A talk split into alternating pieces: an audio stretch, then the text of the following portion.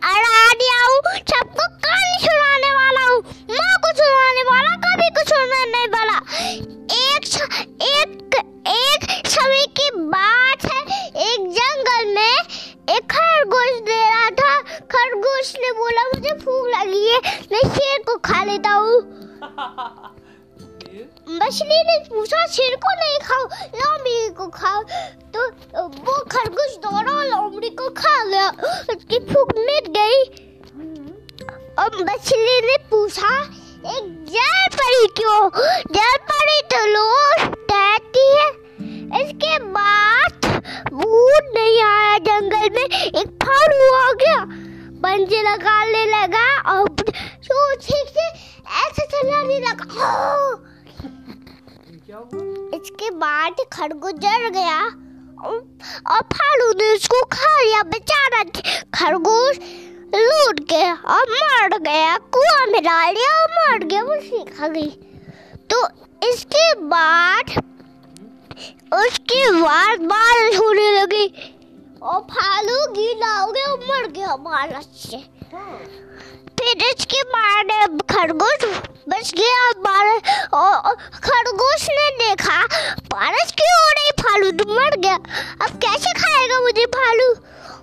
और बारिश खत्म हो गई इसके बाद और हम्म, एक जल परी आ गई अपने पैर से जल परी ने बोला क्यों?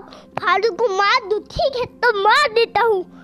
मैं जीता और, और खरगोश जीता तो मैं हारा जल परी हारी और आप हारे। इसके बाद और खरगोश ने पता और राजकुमारी हार गई। इसके बाद कहानी खत्म। बाय। ओके।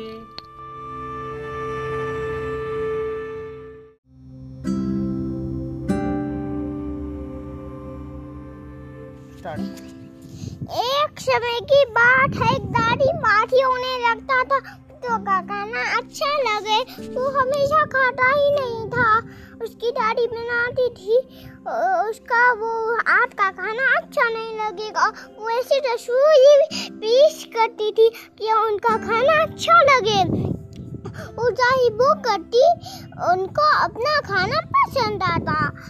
हाँ। क्या ये दलिया है? ओए, नहीं नहीं नहीं नहीं नहीं। दादी बनाती थी। दादी बनाती थी। उनका लाल टमाटर के, के लाल लाल टमाटर। उनका पुट्टा कोड़ी ज़ोर से चिल्लाया मुझे ये लाल टमाटर पसंद नहीं है। मुझे मुझको अच्छा नहीं लगता। फिर उसे नहीं उसको सुनाए और वो उसकी उसने लाल टमाटर को दीवार में फेंक दिया। क्या लग गया दीवार में? लाल बड़ा थप्पा। पता हमने दादी जी मना ही मना ही करता रहा। अब देखो, उसकी दादी जा चुकी थी। अब शुरू होने वाला था वो लड़के का एक भयानक सपना। वो ऐसे डर गया था, उसने अपनी दादी को आवाज़ लगाई। दादी वापस आ जाओ। मुझे काफ़ी डर लग रहा है। फिर उसे सुनाई दी, दरवाजे की ताले में कुछ भी नहीं। वो मेरी दादी को बैठूं करने के उसे बैठे बैठे ऐसे ही खड़ा लग रही थी थर थड़ापे हो रहे थे होटल मीनर ऐसी आवाज़ कर रहा था कि अपने पेट में क्या ज़िंदा हूँ कि अपने पेट में क्या खाजल कर रहा हूँ चारे चारे बंद थे उसने अंदर नहीं आ रही थी और अंधेरे में लाल थप्पे का डरावने का जूस तबक रहा था। लड़के ने उसे साफ़ करने का पूछा कि चीन में कुछ था। उसका नल हंसने लगा। ज़ोर ज़ोर से टकराने लगा। लड़का डर के मारे कांपते हुए नाले में एक डायनाक्रोक है। वो मुझको लेने के लिए आ रहा है।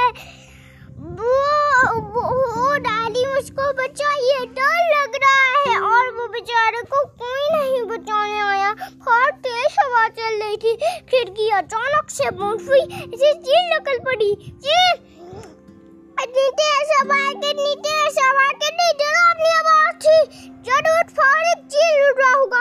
अपनी शगार में, खिड़की के बाहर। बादल बढ़ बिजलियाँ चमकाई। और वो दरवाजे की घंटी बजी। वो लड़का डर गया, वो अस्त रह गया। मैं